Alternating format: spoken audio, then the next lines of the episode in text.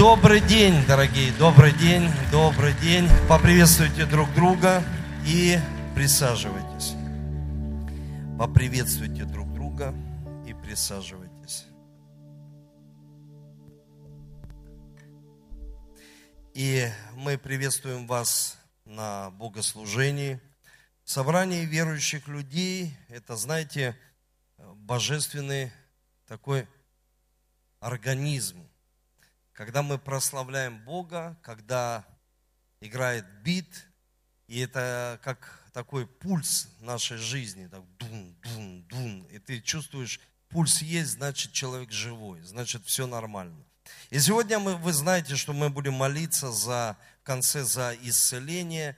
И я хотел бы посмотреть в Священное Писание, посмотреть бы не, некоторые э, места из Священного Писания чтобы Бог приготовил нас к исцелению.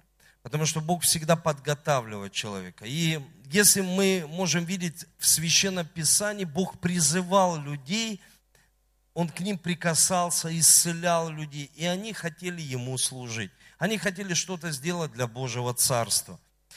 Знаете, когда Иисус был в земном служении, Он служил, и Он призвал 12 учеников. У него было 12 учеников, у него было 70, и там 400, около 500 еще людей, которые ходили за ним. И Иисус, Он сказал простые вещи, вам 12, я буду как бы объяснять все, истолковывать притчи, а для внешних все в притчах. И эти 12 ходили, получали благословение, учились, и они изменили весь мир – вот представьте, они изменили весь мир, принесли сюда, на эту землю, они принесли христианство. Потому что они были движимы Богом, они были движимы помазанием, энтузиазмом, они были движимы страстью принести на эту землю исцеление, свободу, спасение. Это очень важно сегодня. И был человек, который рожден был Савлом, который гнал церковь. Церковь набрала такие обороты, что церковь попала в такое, знаете, гонение. И а, а, Савол был человеком очень образованным. И он всячески вредил церкви. Он находил христиан. В Библии говорится, что даже были побиваемы камнями люди. Он убивал людей, стоял, стерег одежду. И в Библии говорится, что он узнал, что последние христиане двигаются в Дамаск. Он выпросил письма и сказал, я хочу пойти, чтобы уничтожить эту тогдашнюю, как называли, ересь, еретическое учение в иудаизме, потому что он был иудеей. И он шел по пустыне. И в Библии говорится, что когда он приближался к Дамаску, осиял страшный свет его. И он ослеп. И он начал взывать и сказал, Господи, кто ты? И он сказал, Иисус, которого ты гонишь. Иисус, которого ты попираешь. Послушайте, Савол был очень образованным человеком. Но в Библии говорится, что все, что он делал, он как бы ревностно делал для Господа, но он не знал его он не знал истинного Бога, который является Иисус Христос. Он не знал, что Иисус, который пришел на эту землю, умер и воскрес, он не знал его. И вот этот свет, он ослепил э, будущего апостола Павла, он ослепил его. И Савол переродился и стал новым творением во Христе Иисусе. Он стал Павлом. Он написал одну третью Нового Завета. Он внес колоссальный вклад в развитие церквей. И апостол Павел получил откровение. Получил откровение о кресте. Он не ходил с Иисусом. Его природа была греховная. И он возродился. Это было новое возрождение, новая жизнь, новая встреча. И сегодня я хочу проповедовать о том, что мы должны принимать возможность принять самую большую любовь, которая есть в нашей жизни.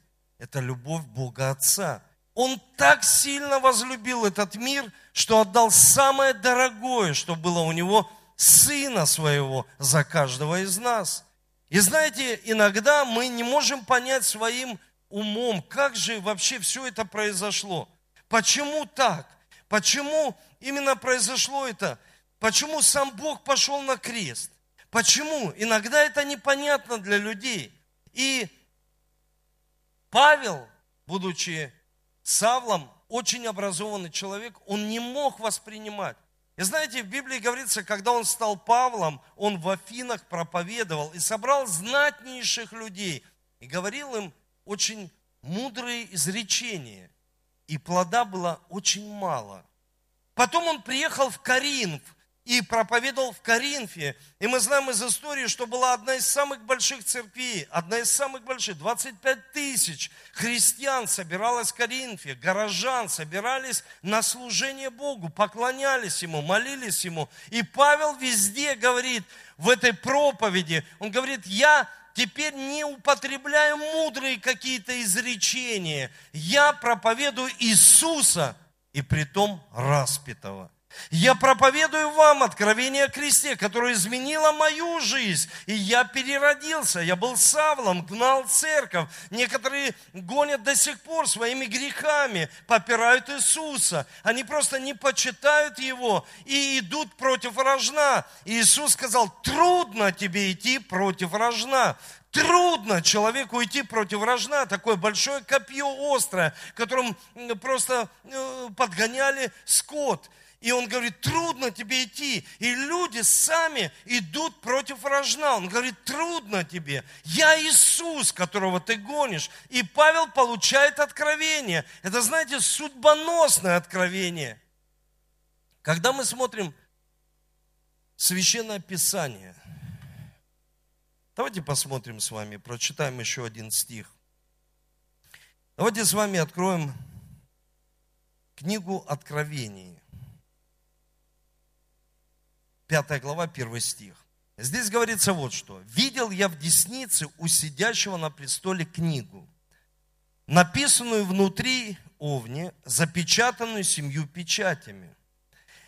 И видел я ангела сильного, провозглашающего громким голосом, кто достоин раскрыть сию книгу, снять печати ее. Никто не мог ни на небе, ни на земле, ни под землей раскрыть сию книгу, не посмотреть в нее. Знаете, у меня всегда в жизни было желание прочитать Библию.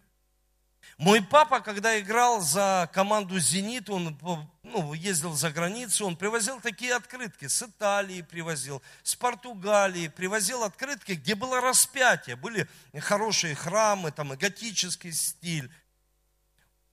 Но у меня всегда было желание спросить. И я спросил как-то, папа, а кто это вот на кресте? Потому что мы были не с верующей семьи, мой папа был не религиозным человеком. И я спросил, кто это, отец, скажи мне. Он говорит, это Иисус. Я говорю, а почему он э, на кресте? Потому что его распяли. Он мне тогда сказал, вместо воравы. А кто такой ворава? Это вор. А почему вора не распяли, а распяли Иисуса? Как ты говоришь, он был честным человеком. Он мне не объяснял, что он был праведник, что он просто говорил, он был честным. Но народ так сильно возлюбил Вараву, что поместили Иисуса на кресте. И у меня было всегда прочитать желание Библию, открыть. Вот как бы, знаете, Бог призывал меня, я открывал Библию, но вот эти семь печатей, я вообще ее не понимал. Я вообще не понимал, читал, вообще не понимаю Библию, хочу понять. И в Библии говорится, ангел пришел и говорит, кто откроет вот эти печати для людей, чтобы они понимали, Священное Писание и изменили полностью свою жизнь. Кто может спасти их? И вот этот ангел пришел, тот же ангел, я верю, который подкреплял Иисуса, когда он был в Девсимании, когда он был на коленях и был в Барении. И он сказал, Иисус, пусть минует чаша сия. И ангел поднялся и сказал, кто может раскрыть сию книгу? Кто может спасти людей? Кто может изменить жизни? Кто может исцелять? Кто может изменять эмоции? Кто может приносить метаморфозу? Кто может? Кто может? Потому что люди живут здесь сейчас на земле, и если у них мама болела, значит они думают, это наследственно, это передается. А зачем же тогда Иисус пришел на эту землю? Чтобы все это остановить и дать человеку новую жизнь, новую судьбу, новую историю. Иисус Христос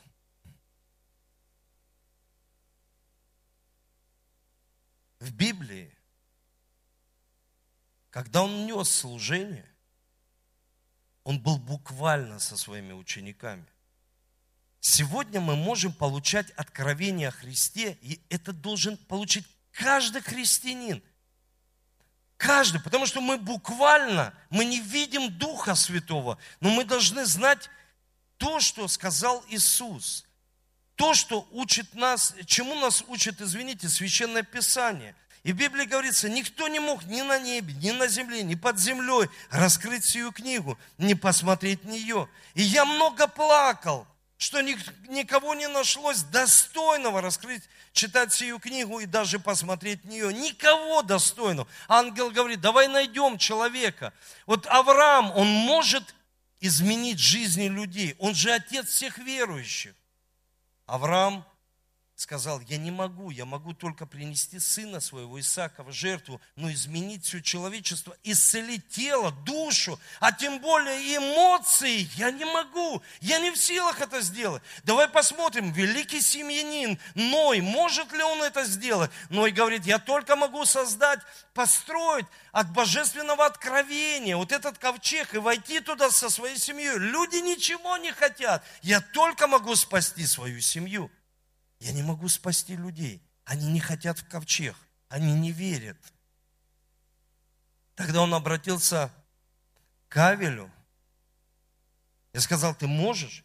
У тебя могут, у тебя в жизни такие жертвы, если люди приносят такие жертвы, как будто откупаются, как будто индулигенция, откупиться, то есть, чтобы Бог простил ему его грехи, как бы платит за это деньги. Он говорит, ты можешь искупить. Авель, ты чемпион по жертвам, ты можешь? Нет. Он сказал, не нашлось ни на небе. Ангелы, вы можете? Михаил говорил, нет, мы служебные духи. Ни на небе, ни на земле, ни под землей. Нет такого человека.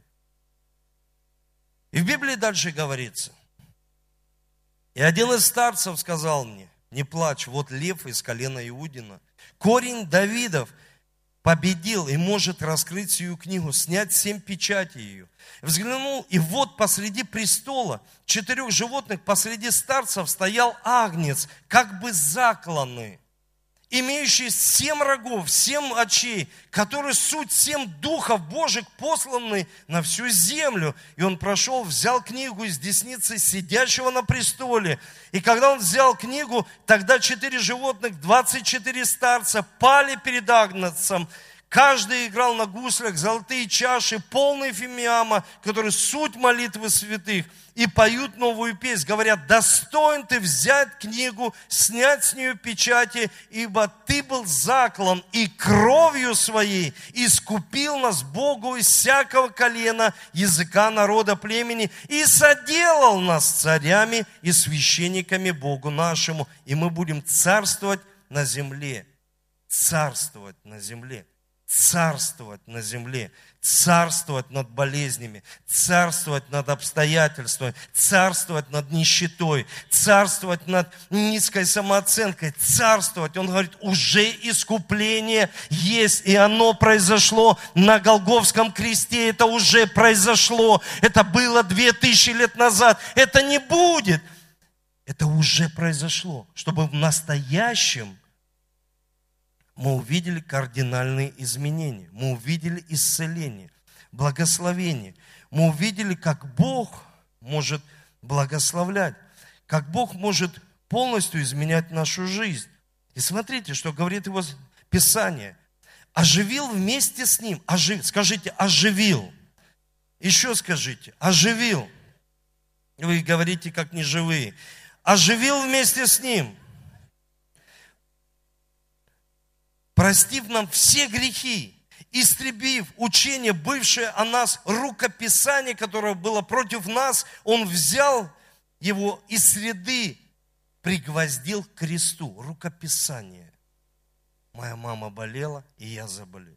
У меня были, у нас в роду всегда были такие проблемы.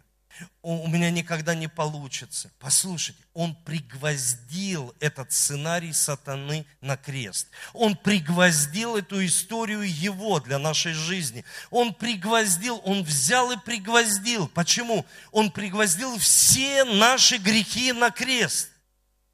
И в Библии говорится, что семь духов, семь рогов. Раньше на рога изливали кровь, чтобы пришло прощение для народа на год. Какие-то были другие жертвы, мирные жертвы. И, знаете, я подумал, часто в церкви или знакомые, или в социальных сетях люди обращаются и говорят, помогите нам.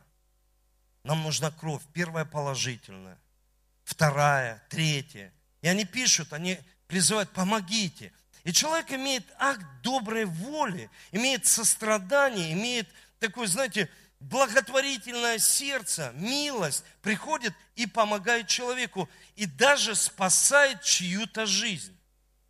Иисус на кресте, когда Он сказал, не моя воля, а твоя да будет. Ангел подкрепил. Иными словами, Бог сказал ему, Иисус, ты же знаешь свою участь. Тебе нужно отдать всю свою кровь для всего человечества до последней капли. Чтобы грехи людей были прощены. Чтобы люди получили исцеление. Первое, под капли его они выделялись вместе с потом, когда Иисус был в Гефсимании. И находясь в Барении, прилежнее молился, был пот его, как капли крови, падающие на землю. Послушайте, первое, когда Иисус избавляет своей кровью человека от неверного сердца, от предательства. Есть очень много предательства в семьях, когда кто-то друг друга предает. И предательство в жизни, предательство в жизни людей, когда они не сохраняют верность. Иисус, написано, был предан Иудой, своим близким учеником. И Иисус молился так, что кровь выступала через его поры, чтобы избавить все человечество, искупить все человечество из власти неверности. Чтобы человек был верен Богу, церкви, своей семье, чтобы человек проявлял верность. Кровь пролилась с его лица. Я предал хребет мой, бьющим ланиты мои, поражающим лица моего не закрывал от поругания, оплевания. Когда Иисусу вырывали бороду, обезобразили все его тело, и Исаия, пророк, пророчествует. Этого еще не произошло, он пророчествует. Знаете что? Меня так сильно вдохновляет, когда люди, они говорят, ну Библию ж люди писали.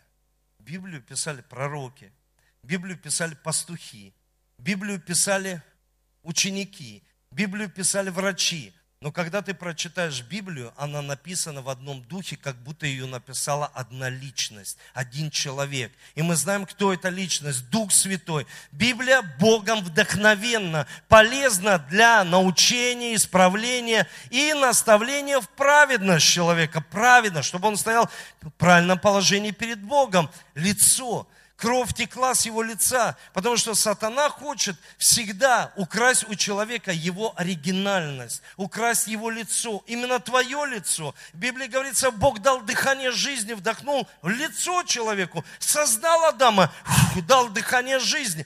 У каждого из нас разные отпечатки пальцев, разные листки на деревьях. Они не бывают одинаковыми.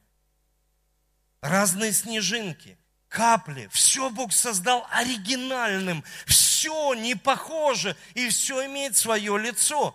Все имеет свое лицо, чтобы у нас был образ. Апостол Павел, уже будучи апостолом, он пишет, он говорит, я взираю на Бога с открытым лицом, чтобы преобразиться в его образ. Нам нужен образ семьи, нам нужен образ веры. И апостол Павел своим ученикам говорит, подражайте мне, как я Христу, как я Христу, потому что я получил откровение, что произошло на Голговском кресте, и что он может сделать в настоящем вашей жизни жизни. Он может изменить ваш образ, образ, образ преобразить в образ Божий.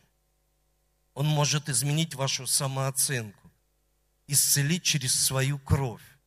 Самооценку, как ты себя оцениваешь. Третье пролитие, когда Иисус, на него одели терновый венец – и сплесший венец из терна возложили ему на голову и дали ему правую руку трость.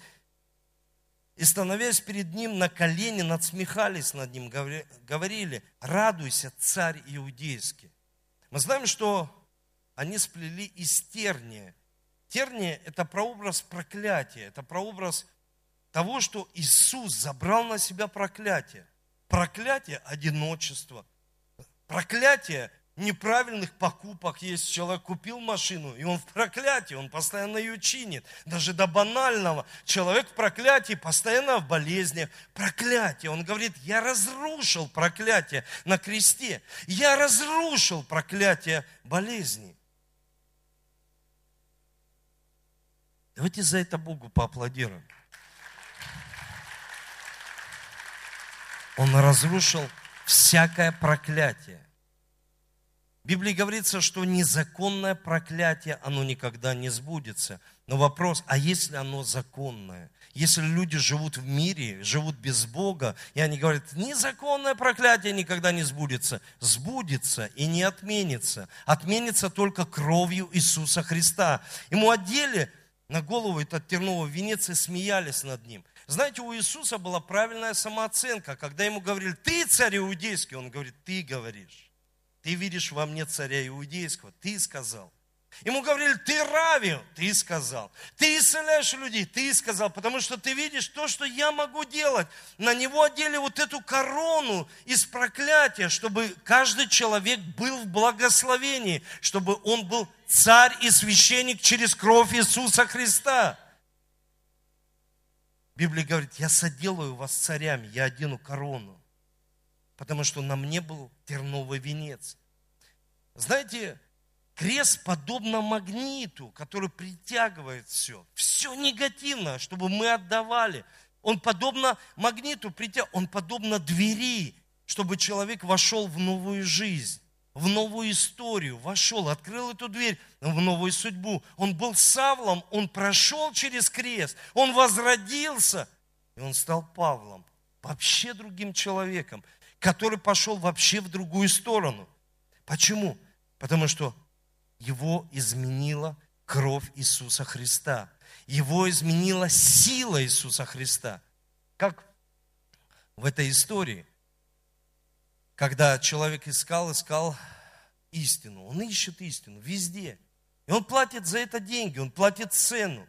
Он хочет найти истину, он ездит, путешествует по разным городам, 10 лет, 20, 30. И потом он слышит, ему говорят, там есть истина, там, где много храмов, там есть истина. Просто тебе нужно прийти в это место. Он пришел и посмотрел, стоит большой храм, он зашел вовнутрь, и большая-большая ширма. Он говорит, где же истина? Открой эту ширму. Он открывает ширму, и там большое чудовище – который в клетке. Он говорит, это истина? Да. Но если я скажу людям, мне не поверят. И истина ему говорит, ну ты можешь обмануть. И в Библии говорится, что безумием проповеди мы спасаемся. Как Бог пошел на крест.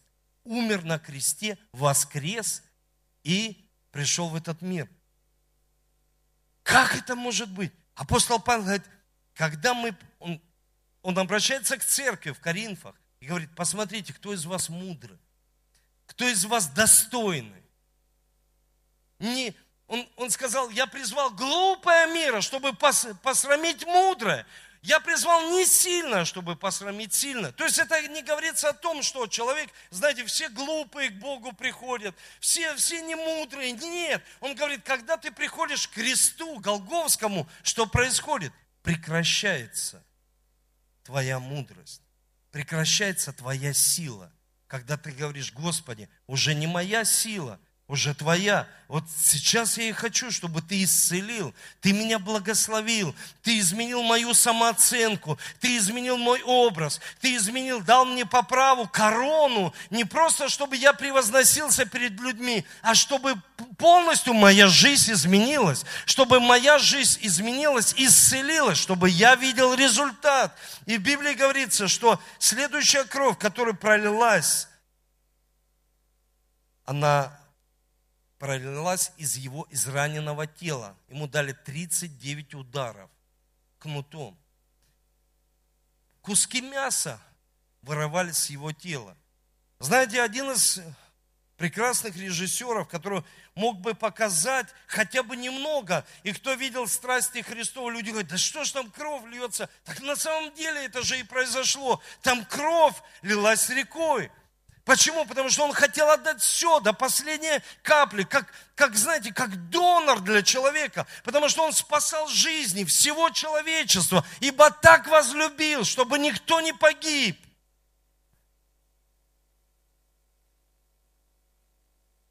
Есть 39 направлений в болезни. Он получил 39 ударов кнутом, чтобы ранами Иисуса мы исцелились. Вы слышите? Ранами Иисуса мы исцелились. И в том это и безумство проповеди, что раны являются лекарством для нас. Его раны, Он забрал эти болезни, Он забрал эти проклятия, Он забрал низкую самооценку, Он на крест забирает все, когда мы отдаем, когда мы верим, когда мы говорим, я хочу иметь вот это откровение о Голговском кресте. Послушайте, это не исторический факт.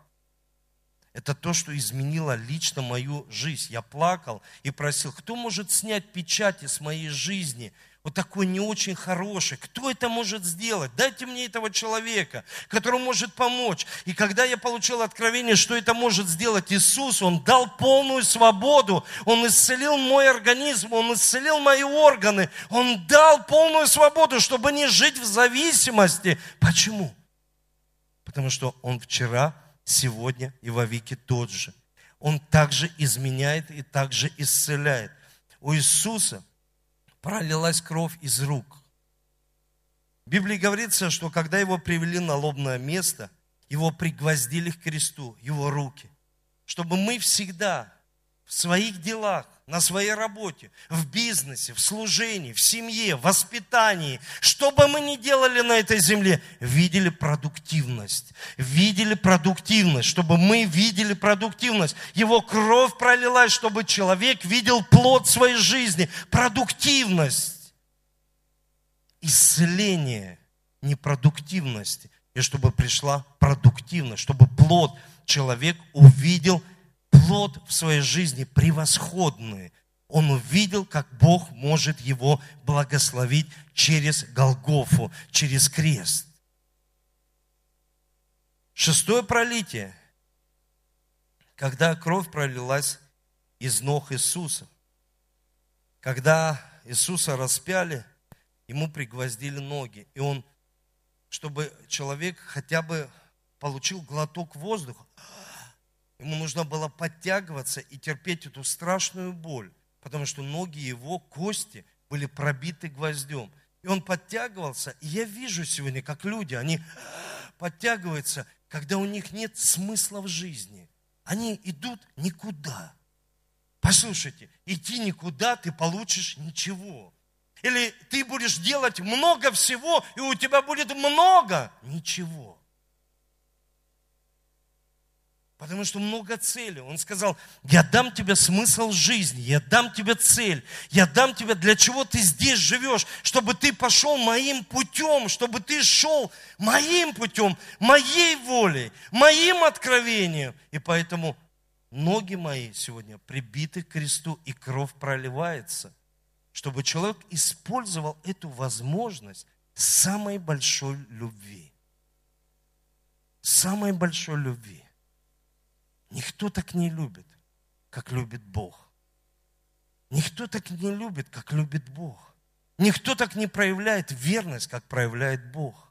Никто не восстанавливает самооценку, как может восстановить Бог наши эмоции. И последнее, когда кровь его пролилась, ему пронзили ребра. И в Библии говорится, но один из воинов копье пронзил ему ребра, и тот час истекла кровь и вода, чтобы человек имел внутреннее убеждение, внутренняя уверенность, чтобы человек, когда он имеет уверенность, он имеет энергию. Вы слышите?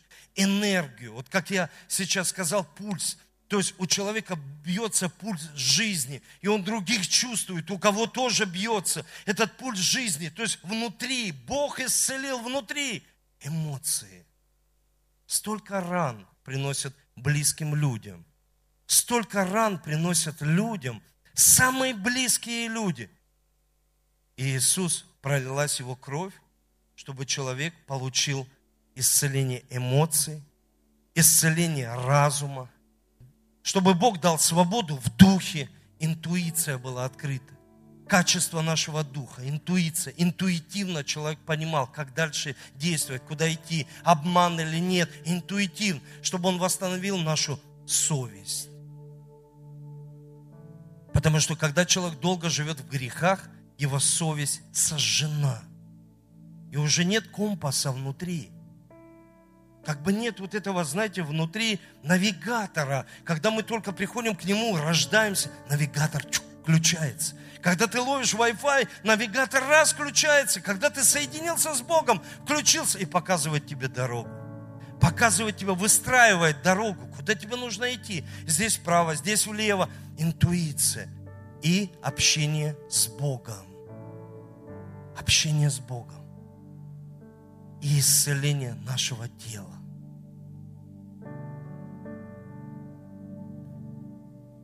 Когда Иисус был на земле в своем служении, к нему привели одного человека.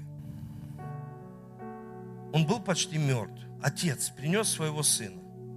И Иисус воскресил, исцелил его. И ученики сели и сказали, почему мы не можем этого делать? Он сказал, сей род изгоняется только постом и молитвой.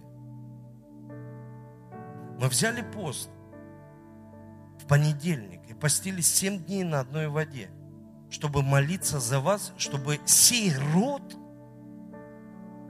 исцелился через пост и молитву. Чтобы сей род исцелился через откровение о крови чтобы сей род исцелился через Голговский крест. Для погибающих юродство крест, а для спасаемых сила, когда прекращается наша сила на кресте. Бог, меня тут вообще нет.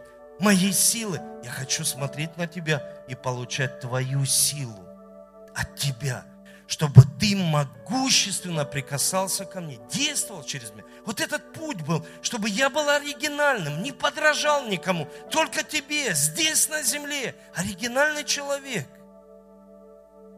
И был самым лучшим, был самым лучшим. Я всегда об этом говорю. Когда я захотел стать пастором, я, скажу, я сказал сам себе, я вот сидел там, вот где вот сейчас сидите вы, я сидел там, здесь другая церковь собиралась. И была конференция. Я сказал, меня Бог стал призывать. И я сказал, если я стану пастором, я не стану похожим ни на кого. Я стану оригинальным. Я буду любить тебя, и я принесу для тебя хороший плод. Если я делаю какое-то одно дело, потому что ты показываешь этот путь, я хочу принести тебе большой плод. Большой плод. Продуктивность через кровь Иисуса Христа. Давайте поднимемся.